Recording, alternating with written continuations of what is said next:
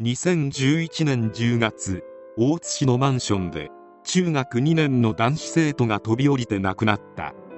この件について学校が実施したアンケートに対し複数の生徒が飛び降りの練習をさせられていたと回答していたことが関係者への聞き込みで分かった。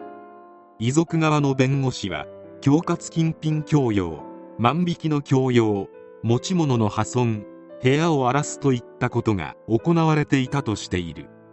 遺書は見つかっていないが大津署は男子生徒は自決した可能性が高いとみて捜査。この時点では暴行の事実は確認されていなかった。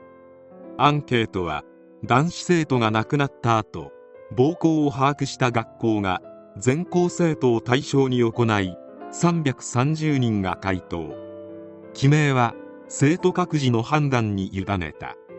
市教委はこうした回答を無記名や伝聞だったことを理由に公表していなかった。クラスメイトの話では男子生徒は何回も飛び降りの練習をさせられていた。先生に相談したけれど何もしてくれなかったと証言。主犯格の一人が窓枠に両手をかけて後ろ向きに座り上半身を反らせて落ちるふりをし同じ姿勢をとるよう要求していた。こうした行為は約1週間続いていたとのこと。また葬式ごっこをさせられていたりもしていた。服も脱がされて写真を撮られたりしてお金を取られたりしているのを見た生徒もおり馬乗りになって男子生徒を殴ったりペンで顔に落書きしたりとやりたい放題。これらは完全に一方的だった。暴行行為だけでなく銀行の暗証番号を無理やり言わせお金を使われていた。万引きをさせた後鉄柵に縛り付けて万引きしたって言えと指図し携帯のムービーで撮影していることもあった。暴行を行っていたのは主に3人。山田光也木村塚丸小網武里。こいつらは聞き取りにふざけていただけと話したという。3人の保護者はいずれもうちの子は仲良くプロレスごっこしていただけなのに犯人扱いされて学校に行けなくなった。うちの子が気を病んだらここにいる保護者や先生の責任ですからねと興奮した口ぶりでまくし立てていた。また緊急保護者会の前に主犯の一人の母親が仲のいい何人かの親と一緒に校門前でビラを配った。被害者の父親にも私かて言いたいことはあるんや。いろいろ知っているんやでなどと半ば脅迫めいた口調で詰め寄っていた。ビラを配っていた母親は周囲には亡くなったこの家庭に問題があってうちの子はその悩みを聞いてあげていただけ。取っ組み合いでストレスを発散させてあげていた。と話していた。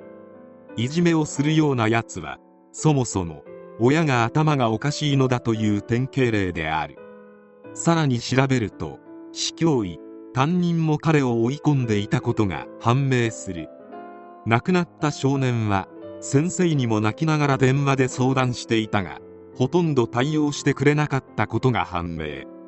市教委は9日取材に対しこの回答があったことを認めた上で担任が生徒から電話を受けていたのは事実。学校が担任に確認したところいじめについての相談ではなかったと言っており回答した生徒には内容を確認していないと説明。生徒2人が亡くなった生徒に暴力を振るっているのに隣にいたが止めなかった。笑ってた。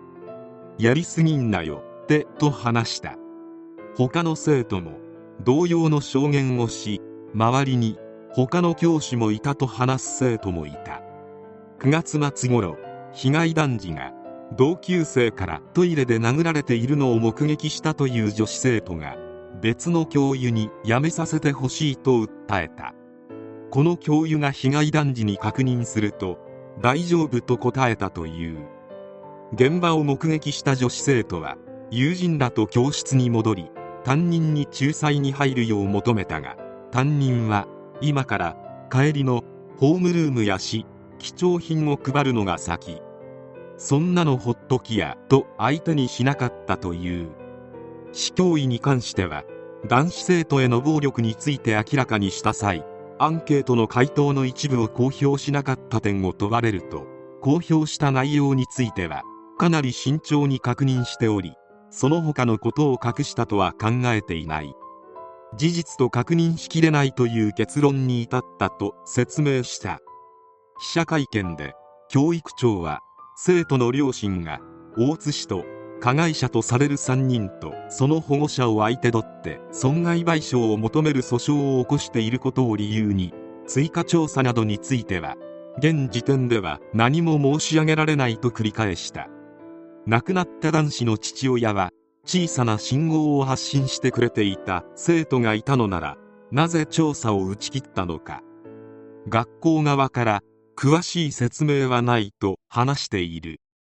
そして2019年2月19日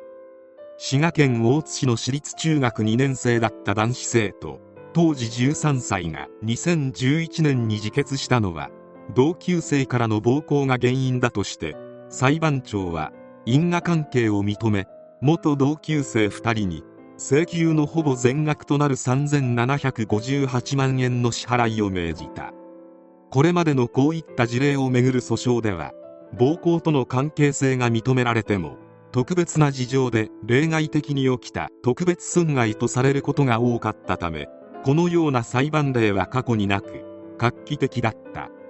判決後の記者会見で父親はまさかこのような判決が勝ち取れるとは思わなかったので本当に驚いた。細部にわたって事実認定されたが警察の捜査で押収された大量の証拠とそれを裏付けてくれる生徒がいたことは恵まれていた。と話す。しかし2021年1月25日2審判決にて亡くなった少年の両親は家庭環境を適切に整えられず少年を精神的に支えられなかったとして400万円の支払いに大幅減額された。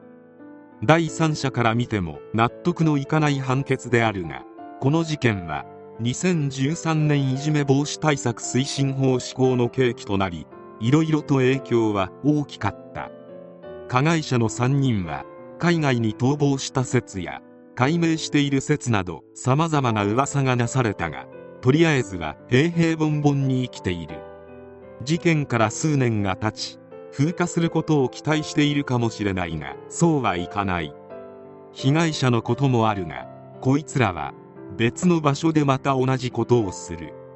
悪いことをしたと思っていないのだからなおさらである。顔や名前を覚えておくことは次の被害者を防ぐ有効な手段となる絶対に世間から忘れ去られてはいけない。被害者が泣き寝入りすることが残念ながらほとんどである。今回のこの結果により加害者を社会的に徹底的に糾弾できる世の中に変わることを願う。